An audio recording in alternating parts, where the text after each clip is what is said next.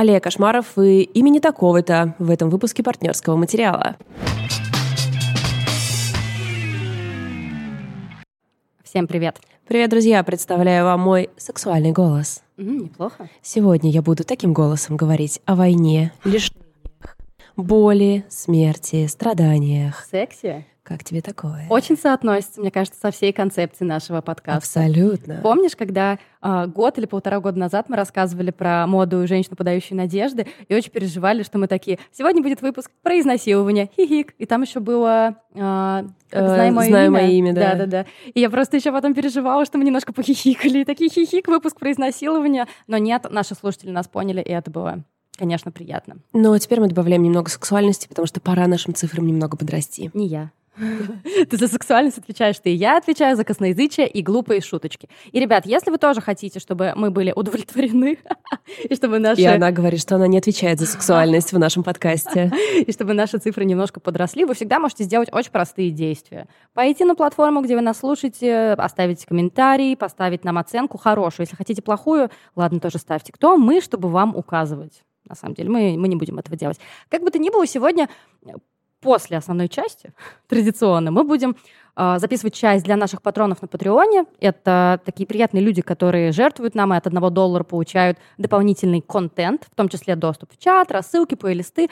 И, что самое главное, наверное, одно из самых главного, ну, это, это самое главное. Бонусная часть к выпуску. И я, например, сегодня буду рассказывать про сериал, который ты тоже уже посмотрела в каком-то количестве, который называется «Архив восемьдесят один», и это новый хитяра Netflix. Хотя, ты знаешь, он почему-то еще, еще не хитяра. То есть все говорят, что это новый хит, но при этом его никто не смотрит. Ну, вроде как в трендах, так что... Может быть, в России его никто не смотрит.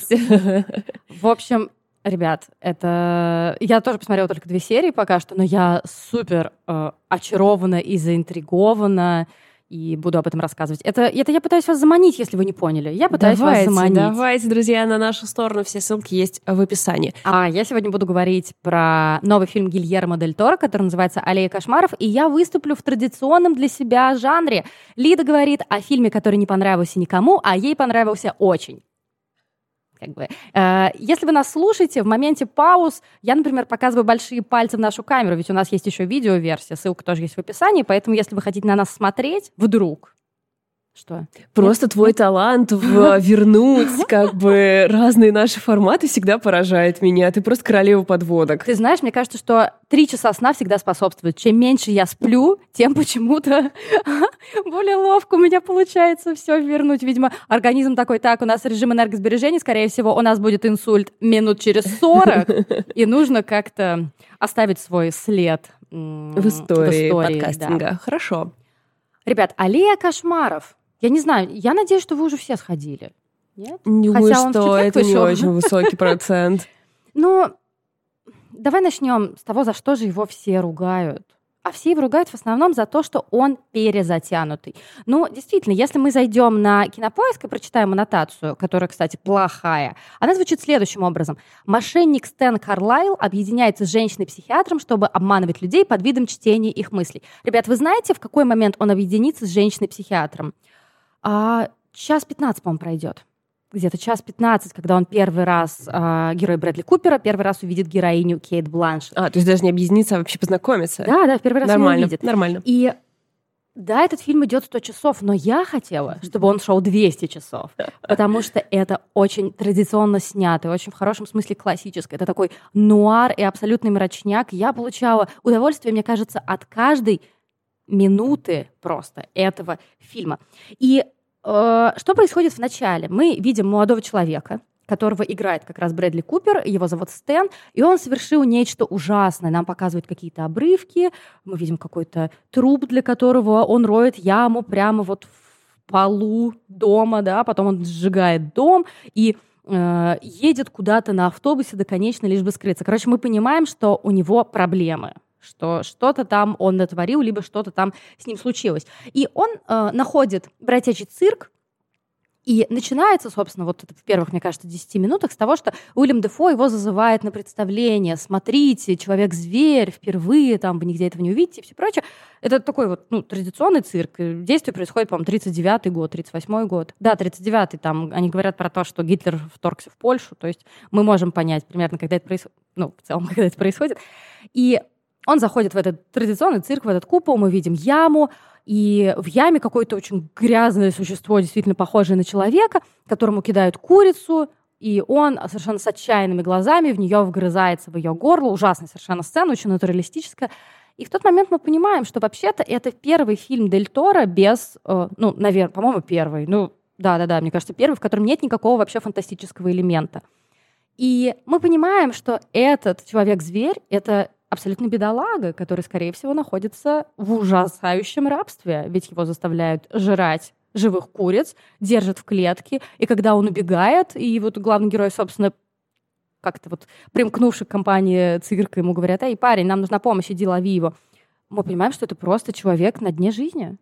И тут Гильермо Дель Торо такой: я сажусь, ребят, на своего конька. То, что я вам говорю везде, всегда. От лабиринта фауны до формы воды, то, что да, существуют монстры, но самый страшный монстр — это у-у, человек. И как прям... хорошо, когда у тебя есть одна классная мысль, ты просто можешь на ней построить блестящую карьеру. Я просто жду, когда она ко мне в голову наконец придет. И на самом деле это классная мысль, несмотря на всю ее, казалось бы, банальность.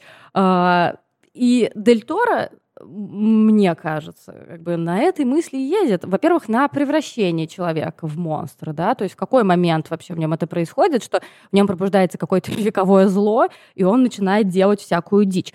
И то, насколько он мрачный, я, если честно, не ожидала, потому что, да, я привыкла, что Дель Торо никогда нас особо не щадит, и что э, он поднимает сложные, абсолютно печальные и тревожащие темы. Вот в последнем его фильме «Форма воды» это довольно грустное кино про то, что э, очень кратко, на случай, если вы не смотрели, это один из моих любимых фильмов э, двадцать первого века, за который Дель Торо, собственно, получил «Оскар». Э, это история про то, как в некую там лабораторию научную привозят человека-амфибию, ни больше, ни меньше, э, отдельную расу, и его пытают, его пытаются изучить, и главный-то монстр там на самом деле... Майкл Шеннон. Именно так. Просто... Ух... Ну ладно, ну что ж, это, это тема для отдельного эпизода. Майкл Шеннон, а не этот человек-амфибия, э, который становится героем-любовником, ведь главная героиня в него влюбляется. Обожаю просто это кино, смотрела пять раз, каждый раз реву. И, и при всем при этом всегда был какой-то хэппи-энд. Если не было хэппи-энда, всегда была какая-то надежда. Но тут мы как будто с самого начала понимаем, что ничего хорошего это постоянно не ждет. Конечно, у меня, например, в голову иногда закрадывались мысли о том, что, ну, может быть, он вот сейчас вот будет хорошим парнем. Все может быть. Как бы то ни было, после того, как Стэн хорошо себя показывает, поймав человека, зверя, ему говорят: ну, слушай, нам нужна работка. А, собственно, вот хозяин цирка — это Уиллем Дефо, совершенно роскошный. Совершенно роскошный. Нам нужна работка, и мы никогда не спрашиваем, кто ты и от чего бежишь. И он такой: ну, окей, ладно, наверное, это... то, где я должен остаться. В смысле, работники им нужны? Да. Угу. И я попала на, кстати, на дубляж. У нас нету в городе, к сожалению, с субтитрами. И я должна сказать вам, что дубляж очень приличный. Мне кажется, особенно круто... Э- Особенно круто озвучивают как раз героя Уильяма Дефо. И мне очень понравилось, как озвучивают героя Дэвида Стрэтэйрна, который играет фокусника-алкаша. И он как раз набивается в ученики к этому фокуснику-алкашу и его жены, которую играет Тони Коллетт. То есть это, знаешь, это такая эксцентричная парочка. Она... Э, Гимнастка? А, не, не, она, как это сказать, гадалка, колдунья. То есть она там раскладывает таро, небольшой хрустальный шар. А он, э, гораздо старше ее, бывший фокусник, который теперь, ну, убивает себя, мне кажется, постепенно, просто упиваясь, упиваясь. И мы видим маленькую книжечку, в которой скрыты все секреты этого действительно очень одаренного фокусника, который, ну, как-то, ну, не смог распорядиться своим даром верно. И мы понимаем, что эта книжечка будет м- таким, знаешь, магическим артефактом, которым очень будет хотеть завладеть главный герой, и из которого, собственно, начнется его такое становление. Так что, понимаешь, это я тебе все рассказываю, даже не первую половину фильма. Это все будет происходить постепенно, в течение часа, и только спустя полтора часа он встретится с героиней Кейт Бланшетт. И Мне очень понравилось то, как, разумеется, как там сделаны, выполнена вся работа художника-постановщика, потому что условно можно поделить фильм как раз на две части. Первая часть цирковая, она очень яркая, очень такая красная, зеленая, очень, ну, округлая, mm-hmm, да, такая. Mm-hmm. А вторая часть, там, где он уже уезжает в город, там, где он уже начинает, так сказать, играть по-крупному, она очень холодная, она очень нуарная. То есть первая — это, не знаю, там, «Уродцы», например, да, вот какого-то, вот черно- старый черно-белый фильм про, как раз про цирк. А второе — это, я не знаю, «Мальтийский сокол». То есть это прям уже нуар-нуарыч. Очень все холодное, вот этот огромный... Э- кабинет э, героини Кейт Бланшетт, которая занимается психоанализом в стиле арт-деко или арт-нуво. Вот я помню мем, запомните, одно эльфы, второе гномы. Но я никак не могу запомнить, где что. Ну, в общем, как бы то ни было, огромное окно, за ним идет снег, все очень синее, очень такое холодное, э, совершенно великолепно сделано. И, в конце концов, люди, которые обвиняют этот фильм в затянутости, ребят, вы смотрите на абсолютно блестящий актерский ансамбль. Кто откажется смотреть три часа на Кейт Бланшетт? Я не знаю таких людей. На эту женщину можно, в принципе, смотреть долго. И она... И она... Смотрибельная. И она просто, она просто будет делать так, что вам будет хорошо. Вот, вот что я могу сказать. И помимо всего прочего, там же... огромное количество прекрасных актеров. Мне нравится, как Лида при этом все время как бы не говорит, что в главной роли Брэдли Купер, делает... Я вроде вначале сказала, да? Нет, нет, нет, мне кажется, что ты как бы такая, типа, окутываешь тот факт, что в главной роли Брэдли Купер. Ну, я упомянула об этом. Всеми остальными фактами. Слушайте, ладно, давайте так, я не люблю Брэдли Купера. Разберемся с этим, давай, да, разберемся, слона разберем. А, я люблю фильм «Области тьмы», да, ну и что? Мне тридцать один год, я уже ничего не стыжусь. Я очень люблю фильм «Области тьмы», но после «Звезда родилась» у меня есть к нему счет. Ну, то есть, я режиссер, я сниму фильм про самого себя, и да, тут будет Леди Гага, и я уйду от Ирины Шейк. Окей, okay, у меня всегда, ли, ребят, у меня всегда очень объективно, объективно это косяки. Ну, то есть, чтобы вы понимали, я не очень хочу идти на фильм «Белфаст» Яна Табранена, хотя мне придется на него идти, просто потому что он бросил Эмму Томпсон. Как можно бросить Эмму Томпсон? Она королева. Ну, она счастлива давно в браке и без него, и у нее все хорошо. Ну, короче, только объективная критика, не основанная ни на каких субъективных факторах.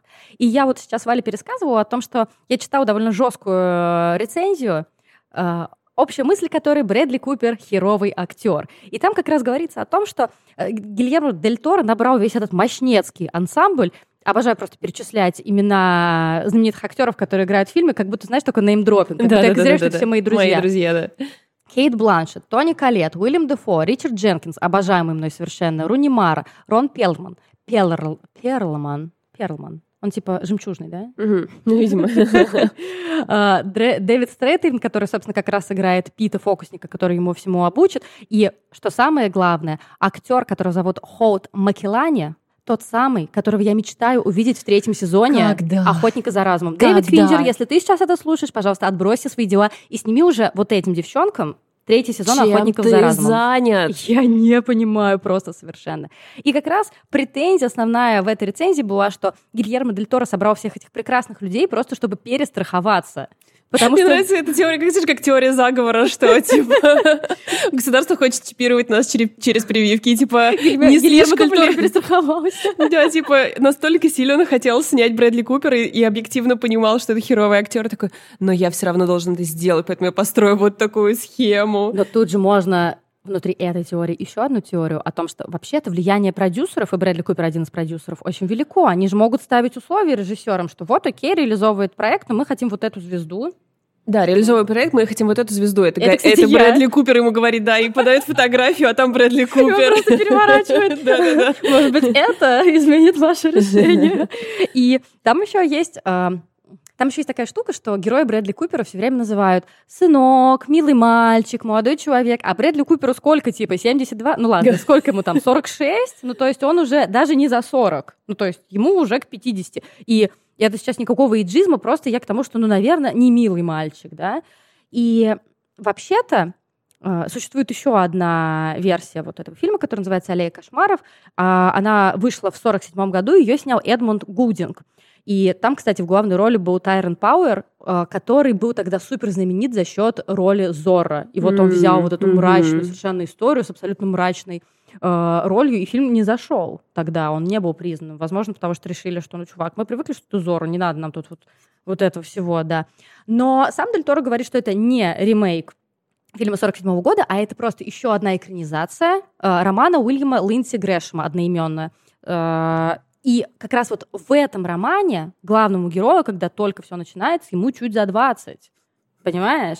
И, и Брэдли сначала... Купер такой, ничего страшного, мы я, сможем да, с этим справиться. Тон от Мак. Не, ну понятно, что мы всегда, мы все-все понимаем, что экранизация отдельная история, но я все думала, почему там прям постоянно в первой половине ему говорят вот этот вот молодой человек и все такое. Я думаю, что, может быть, он так типа инфантилизация. Просто пропела сектор газа. Да, этого наш подкаст еще... не видывал. Ну, в общем, да, может быть, действительно это какой-то намек на то, что действительно мы все гораздо позже стали взрослеть в плане возраста, да, если там в случае наших родителей, как, э, не знаю, там мой папа все время говорит, да я в твоем возрасте командовал полком, там, я не знаю, что-то такое, а я в его возрасте записываю подкаст, ребят, я делаю то, что положено делать миллениалу. Но в любом случае я бы на месте вот Брэдли Купера хотела бы очень видеть Джейсона Бейтмана. Это чувак, который в том числе играл главную роль в «Озарке».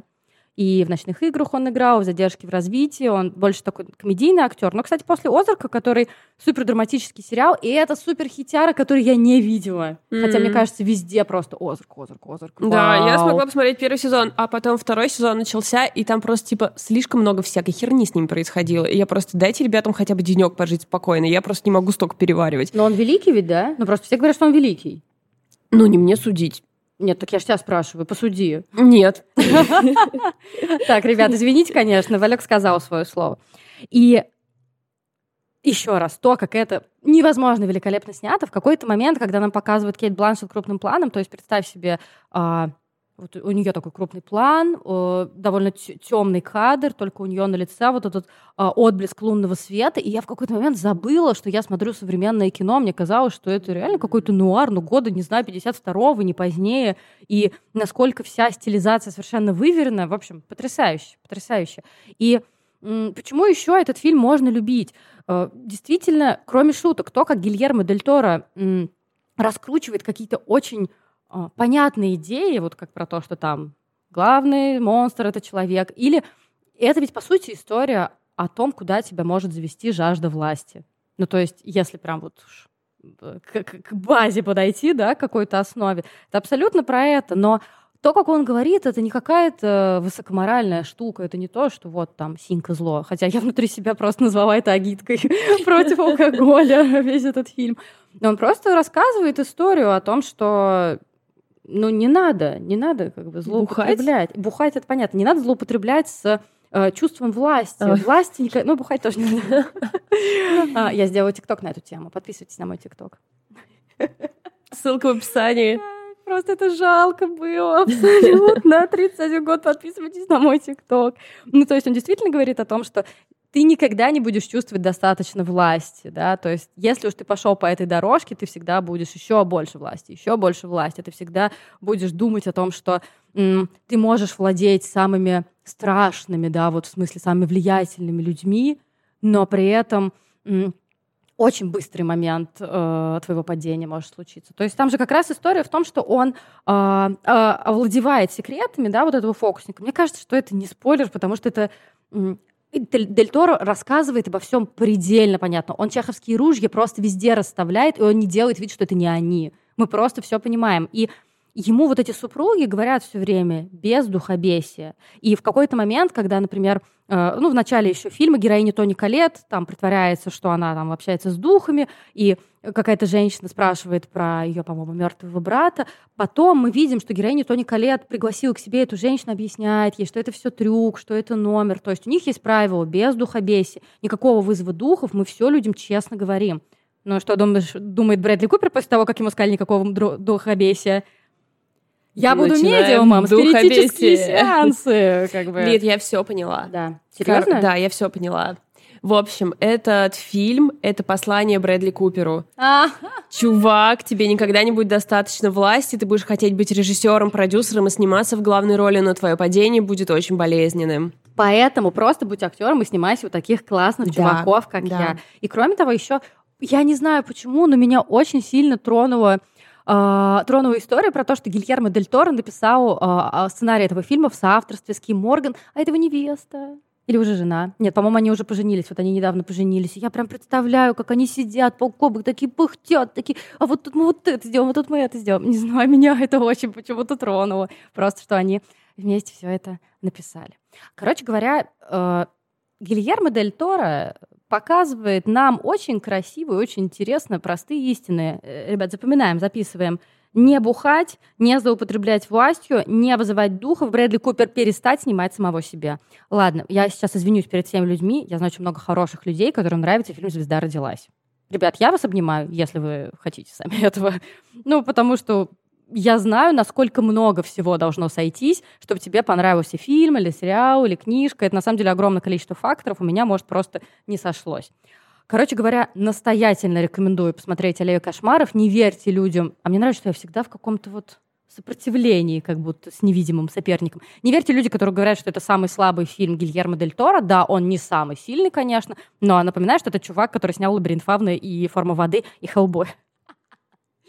Ладно, «Хеллбой» признан просто не очень удачным. В общем, идите на «Аллею кошмаров», а после того, как посмотрите, приходите к нам в комментарии, например, в Инстаграм. Социальная сеть такая есть в интернете. Приходите и рассказывайте, что вы думаете. В восторге, не в восторге, понравилось, не понравилось. Будем очень рады.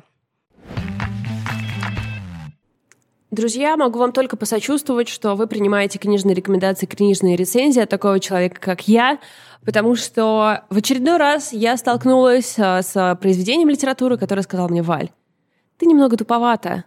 Типа, да, тебе нравятся всякие классные вещи, и, может быть, тебе ты получил удовольствие, но как бы... Знай свое место. Знай свое место, абсолютно. То есть, э, просто хочу вам сказать, если вы хотите прочитать хорошую рецензию на новый роман Линор Горалик «Имени такого-то», который, кажется, войдет в историю русской литературы, то для вас их написали люди типа Лев Аборин, Полина Борскова, э, Катерина Гордеева... Как бы мое мнение здесь будет абсолютно, э, не знаю, как это сказать, любительским. В общем, имейте в виду, что как бы умные люди высказались. Валь, лоу-броу подход. Мы это уже решили. Да. Мне кажется, наши слушатели это понимают. Давайте еще раз, да, проговорим.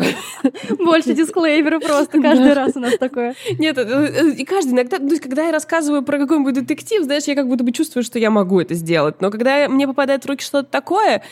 Я просто хочу вам сказать, друзья, э, считайте, что это просто вам подруга рассказала за кофе, что она что-то прочитала и теперь гордится этим, что она такая умная, но на самом деле это не так. Короче. А, нет, давайте еще немножко поговорим. Да, пожалуйста, еще Линор... немножко самокритики. Нет, да, да. Линор Горалик. Ой, блин, не начинай. Нет, просто О. мы можем поговорить на секундочку о самом факте существования такой женщины, как Линор Горалик. Каждый раз больно просто. Красивая. О, да. Трудолюбивая, О, да. очень высоко скоростная, высокая скорость исполнения работ. Которая не влияет на качество. Абсолютно. Она пишет прозу восхитительную, она пишет стихи какие угодно, она делает украшения. Она рисует, Это я мы напоминаю. Забыли с тобой, когда а, да, перечисляли. Кстати. Она делает украшения, она рисует. Ее юмористический талант отсюда до небес, она... умеет зарабатывать деньги, она учит других людей зарабатывать деньги, она еврейка, она... Мы забыли еще кое-что. Она не стесняется и не боится рассказывать про свои ментальные расстройства, и этим самым дестигматизирует ментальные расстройства, вносит свой вклад, понимаешь? И она невероятно вежливый и быстрый человек, потому что, когда я писала ей письмо с просьбой приехать в Нижний Новгород, Uh, и я как бы абсолютный ноунейм, она мне очень быстро ответила, очень вежливо, очень подробно. И хотя это было нет, это было объективное нет, тот факт, что она вообще мне ответила, как бы заставил меня пристыдиться на все сообщения, которые я не отвечаю ВКонтакте. То есть это было не просто нет, и не просто нет завернутая в одеялко, а нет завернутая в великолепная шелковая одеялко. Так что сам факт существования Линор Горалик... заставляет меня страдать. И верить в Бога? Да. Я не знаю. Ну, то есть, как бы, как была создана эта женщина? Короче, я, я забыла думаю... ее педагогический талант. А, вообще-то да. Вы хоть одну лекцию ее смотрели, это просто охренеть. Ох. А литературная критика? Ну, ладно. Ну, на самом деле, мы могли бы еще, мне кажется, сорок четыре минуты, не меньше, рассказывать о том, насколько Линор Горалик великолепна. Да, но это просто все факторы, которые как бы... Э, как бы как, как, как... которые показывают, какая малюсенькая я, и как тупо, что я сейчас вам буду рассказывать про то, что, ну, знаете, она написала роман, но, она но мы сделаем написала. это. Она написала его для тебя, для меня, для всех нас. Наверное, за один месяц. И так как Линор Горалик просто прекрасный человек, очень вежливый, очень доброжелательный, мы знаем, что если бы она услышала твою рецензию, она бы, скорее всего, что-то очень милое бы тебе ответила. Наверное. Так, так что, что... все, начинается. Начинается. Значит, «Имени такого-то» — это роман об эвакуации во, во время Великой Отечественной войны в сорок первом году Ой, из Москвы. Пошла, я не могу, Валь, я больше не могу. Ну, давай что-нибудь хорошее, пожалуйста, что-нибудь доброе. Так вот, простите. Из Москвы эвакуируется психбольница. Прикалываешься надо мной сейчас. То есть в прошлый раз у нас были эти станции утешения, в этот раз эвакуация психбольниц в сорок первом году. Ну, я... Знаешь, она смешна... Я завалю, я завалю. Она не смешная. Все, пожалуйста, рассказывай, да, я завалю. Да, нет, это правда. Когда я ее купила, я почему-то как-то упустила этот момент. А, ну, что это эвакуация психбольниц, хотя я это знала, но когда я покупала, у меня почему-то было какой-то странный вайб, что у Линор Горалик забавные романы. Я не знаю, почему. Ну, потому что а, она самая ироничная, остроумная женщина. Да, да. Ну, в общем, как вы понимаете, э, типа, сорок первый год, эвакуация психбольницы, они садятся на баржу, едут туда, куда им велено эвакуироваться, там уже все сгорело к чертям, они садятся обратно на эту баржу, у них уже нет никакой ни еды, ни воды, они едут на баржу в следующий город, там уже тоже все очень херово, и, короче, и у этого есть э, историческая основа, несмотря на то, что Горалик все как бы... заново придумала. Историческая основа этого есть, эвакуация Кащенко, э, о том, в каких нечеловеческих условиях она проходила. Ну, то есть, я думаю, что... И, кстати, Горалик, э, из-за того, как сделан этот роман, тоже не дает этого как бы окончательного этого ощущения. Но просто представьте себе бытовой ад, в котором находится несколько дней персонал больницы, который перевозит психбольных, плюс у них еще было детское отделение, и плюс к ним еще с фронта привезли всяких побитых солдат. Просто представьте себе медперсонал, которого меньше, чем больных, который в течение многих дней на барже находится. Ну, то есть, просто представьте себе бытовой ад. Их эвакуируют на баржу, да? Нет, ну, их как бы баржа... Ну, или это транспорт. Транспорт, да. Mm-hmm. Их эвакуируют на барже в другое место. Но они должны были провести в дороге всего ничего, там несколько дней, и они думали, ну ладно, мы как-то эти дни переживем, а потом всех будем реабилитировать, когда пере... ну, приедем. И как бы приезжают они, а там ничего нет. Им нужно ехать дальше и ехать дальше. И когда они едут, у них, конечно, кончается вся еда. Простите, это же корабль дураков. Как... Э...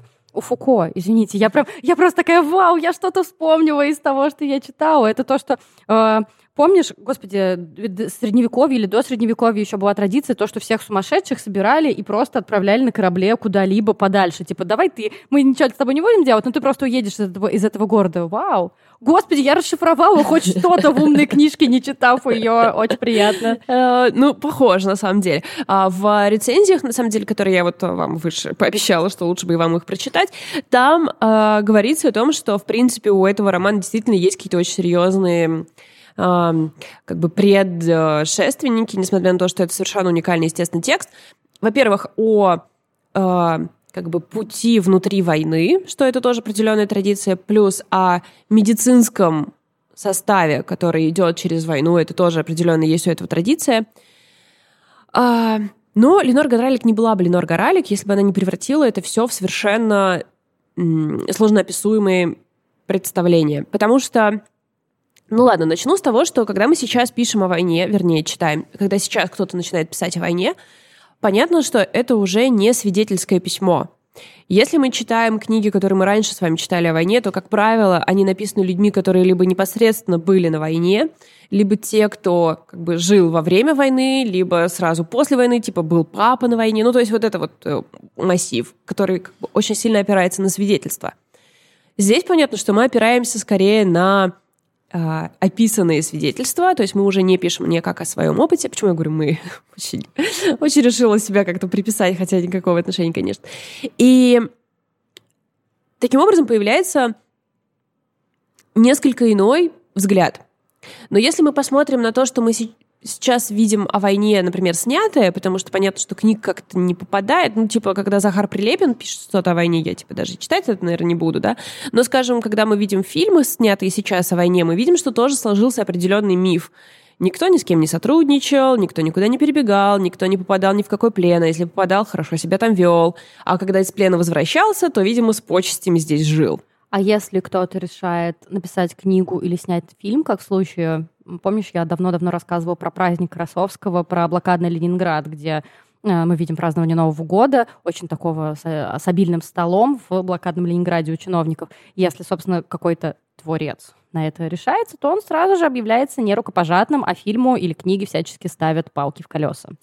Так что есть определенный э, сложившийся, да, сюжет, и есть понятные правила. Куда можно, а куда нельзя, когда ты пишешь о войне. Но Линор Горалик не была бы ею, если бы она не отправила это все в корзину. Поэтому здесь очень освежающий взгляд на совершенно человеческих людей, врачей, которые как бы... И, кстати, это вот интересный, интересный какой-то параллель с нынешним временем, что они, конечно же, обычные все люди, но герои по обстоятельствам.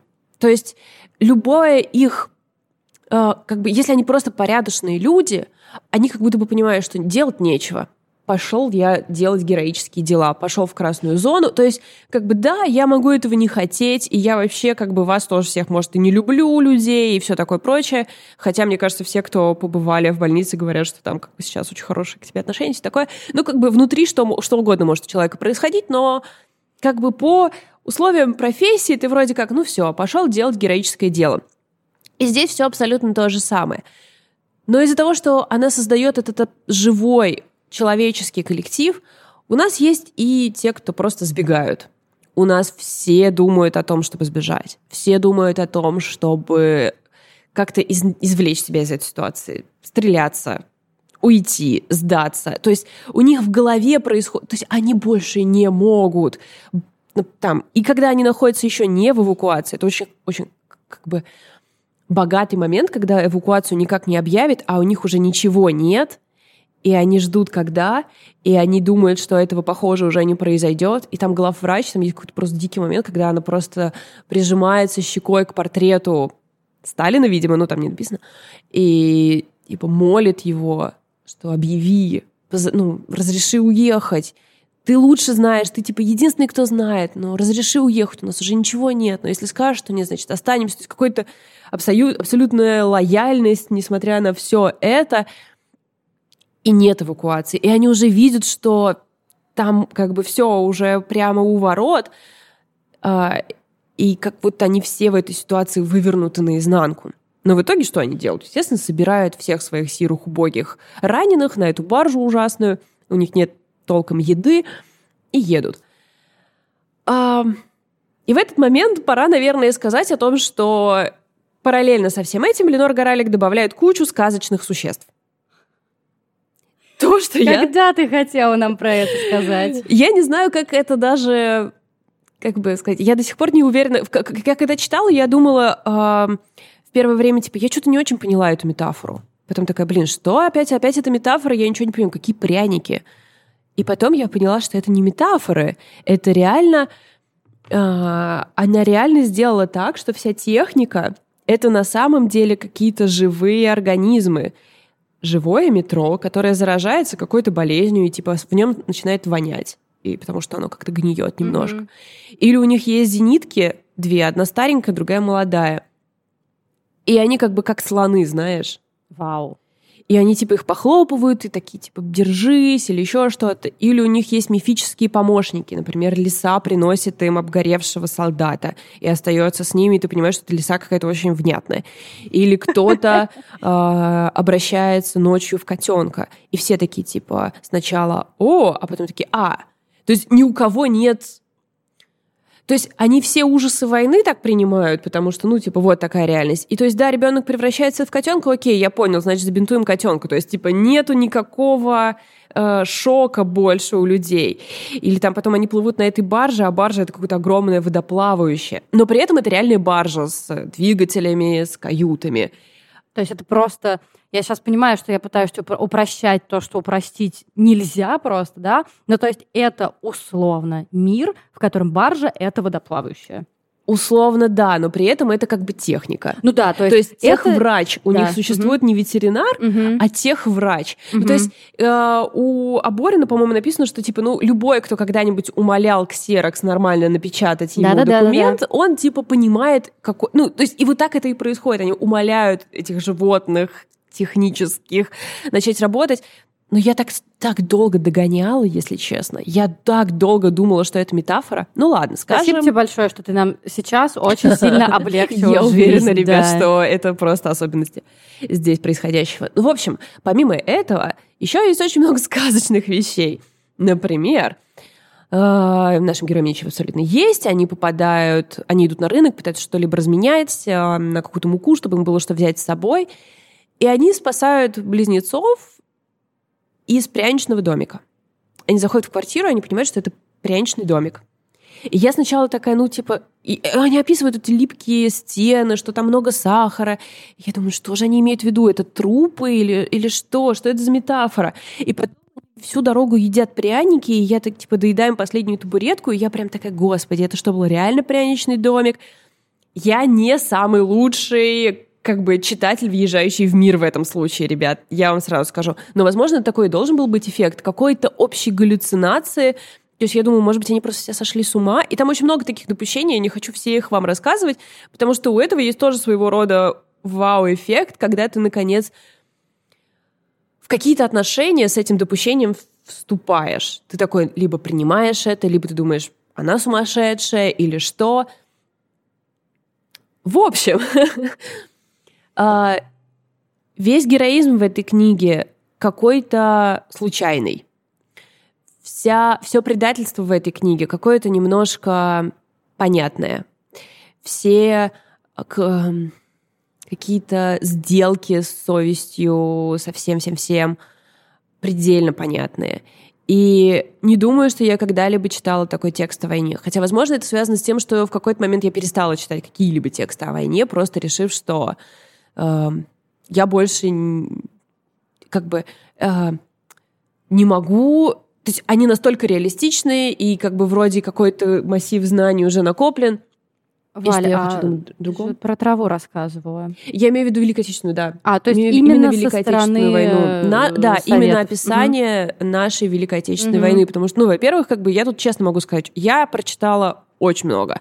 В детстве, в подростковом возрасте, по какой-то причине я очень много читала текстов о войне. Угу.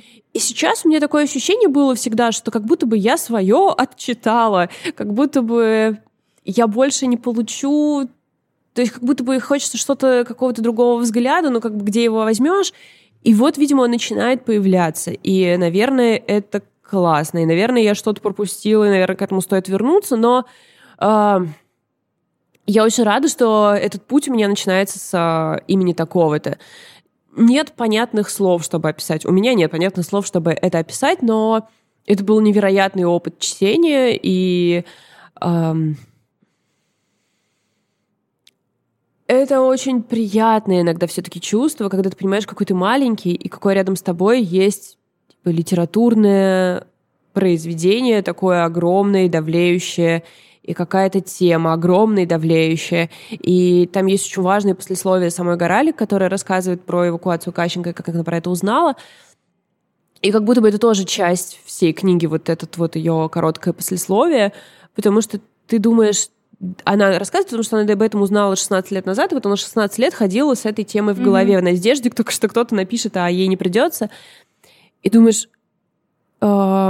Это такая тема, на которую, если бы мы сейчас перенеслись на, например, американскую манеру осмысления событий, да, типа мы бы посмотрели уже пятнадцать оскаровских фильмов на эту mm-hmm. тему, у нас было бы куча романов от лица всех участников событий, эвакуация психбольницы во время войны. Просто как бы само это слово, само, сам этот зачин как будто бы предполагает, что здесь просто невероятные просторы для осмысления и для творчества.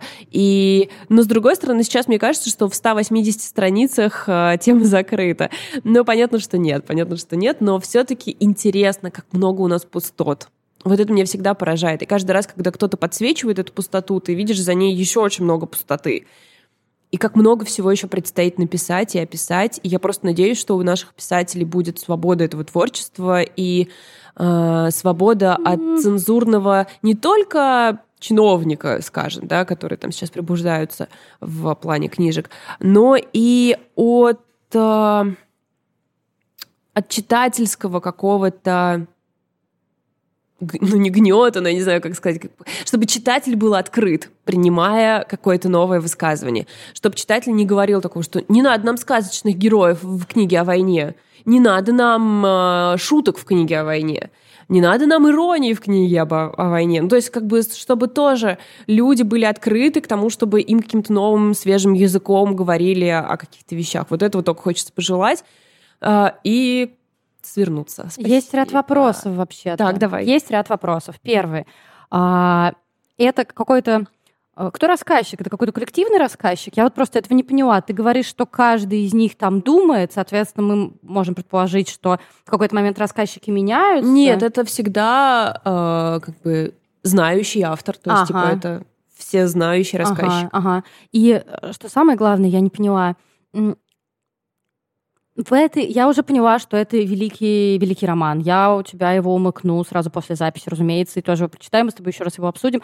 Но э, ты получила читательское удовольствие помимо осознания того, что ты читаешь э, великую книгу, а это вообще-то очень дорого стоит. Даже если неприятно читать, ну как бы по разным причинам, да, да, вне зависимости да, да. от э, таланта автора, разумеется, осознание того, что ты читаешь великую книгу, мне кажется, может просто пороху подбавить на да. все там двести, триста, четыреста страниц. Слушай, это очень интересный вопрос, потому что я об этом думала, я не могла, я не могу себе в точности сказать. То есть в какие-то моменты, ну то есть она вообще увлекательная, mm-hmm. то есть Ну, то есть ты за них э, переживаешь. И тут вообще нет никакого, э, никакой долгой рефлексии, потому что все, все едут, все собираются, все выживают, все снова едут, все ищут еду. То есть вот это все, оно движется. Очень много интересных героев, за которыми смотреть.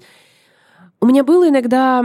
Единственное, что как бы нарушало мое читательское удовольствие, и мне так стыдно в этом, ребят, признаваться, но э, я иногда чувствовала свою недалекость в каких-то местах. То есть иногда она просто...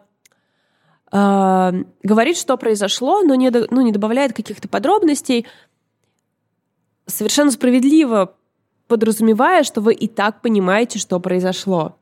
А я такая сижу и типа, ну я, честно говоря, не поняла, ну, что произошло. Ну ты очень строга к себе, нет, мне кажется. Нет, ты нет. можешь загуглить ведь, господи. Нет, это даже не исторические факты, а скорее, знаешь, то есть там, например, там, главврач совершает некоторый поступок. Угу. И... как бы Линор Горалик очень схематично описывает, что происходит, mm-hmm. и типа все. Они едут дальше, и потом все как бы тоже что-то про это думают. И я понимаю, что вот в этом месте я должна понять из mm-hmm. этого маленького кусочка, я должна все понять, что с ней произошло, mm-hmm. потому что это типично. Ну, какая-то типичная вещь, видимо. И я понимаю, что она как бы там. Ну, ты понимаешь, что я пытаюсь сказать? То есть да, я как бы конечно, вижу конечно. Вот этот кусок, который я не поняла, я понимаю, что все очевидно в нем, но я не могу вам точности воспроизвести потом, что именно случилось. То есть тебе, тебе забрасывают удочку, как будто бы, ну вот мы тебе дали парочку кодовых слов, и ты должен сам это понимать. А ты такой, да, блин, ну я, ладно, я, знаешь, часто как, бывает. Э, как бы если чет, ч, как бы четко описать такое в метафоре, типа, например, если бы сказали, что ночью приехал черный воронок. Угу. И для нас вроде да, как да, понятно, да. что что да, происходит поняла, после да. этого. Угу. То есть здесь, ну, и я как бы, да, могу сказать, да, после этого человека арестовали, скорее всего, его семья угу. никогда не... Угу. Здесь как бы, ну, не черный воронок, но тоже что-то такое. И я такая, типа, блин, а я не знаю, что произошло. И то есть есть несколько таких моментов. Но с другой стороны, м- ты можешь как-то достроить в голове общую картину. Естественно, это не вот какая-то полная потеря смысла для тебя. Так а как ты потом выкупила? Ты прочитала рецензии или там до сих пор у тебя да это я не осталось? Выкупила, я оставила это как такое, типа, ну я примерно поняла. Угу. Типа, то есть я как бы поняла, какие вещи произошли, но в деталях, наверное, нет. Но в целом, да, наверное, можно сказать, что я получила большое читательское удовольствие. Еще но и потрудилась. Ну да, да, то есть приходится прям раскручивать. Угу. И... Я, я тоже не уверена, ребят, то есть я вам говорю, что да, много труда, а вот вы сядете, и вам все будет понятно. И у меня есть ощущение, что здесь очень многое на каком-то клике, вот знаешь, таком. Да. У меня этого в самом начале не произошло, и я поэтому долго догоняла, где метафора, а где факты. Ну, типа, ее, угу. факты ее мира, как она его представляет. Или это все большая метафора, или чего вообще. Угу. И из-за того, что у меня нет такого точного ответа, у меня есть небольшое ощущение, что я догр... ну, не догнала роман. Это не... Это не очень приятное чувство, ну, как бы не очень приятно чувствовать себя тупым. Но как бы и на уровне ощущений может сработать. Ну, знаешь, я уже привыкла, что наши слушатели лучше, чем мы. Вот так вот я это скажу. Факт, это кстати. Просто факт, и я не знаю, миллион есть примеров. У меня в голове сейчас почему-то э, смертельная билиз... или дурная кровь последняя. Дурная кровь. Дурная кровь, да. Я прям помню, как мы с тобой обсуждали дурную кровь, и мы такие, вау, там такой конец, капец, ни за что не догадаетесь. Потом будете думать, да я же с самого начала должен был догадаться. И просто у нас в чате патронов все, да я типа через двести страниц поняла. Мы такие, да что? Как вообще? Почему? Вы все такие умные, классные. Короче говоря, я забираю, Валя, эту книгу. Да, и... пожалуйста. И я хочу с тобой ее обсудить тоже. Да, я буду, мне кажется, и про этот момент, и про все тебе писать. И э, вы тоже, пожалуйста, если вы возьметесь или уже взялись за эту книжку, напишите нам. Классно, что можно это все дело обсудить. Либо, опять же, в чате наших патронов. Если вы там, например, давно хотели к нам присоединиться, присоединяйтесь. Если нет, то это окей, никакого давления. Приходите к нам, опять же, в комментарии в Инстаграме. Все, все обсудим. Никакая тема не останется без обсуждения. Да, мы всегда открыты. Так что давайте до скорого. И сейчас мы будем обсуждать страшненький сериал. Пока. Пока-пока.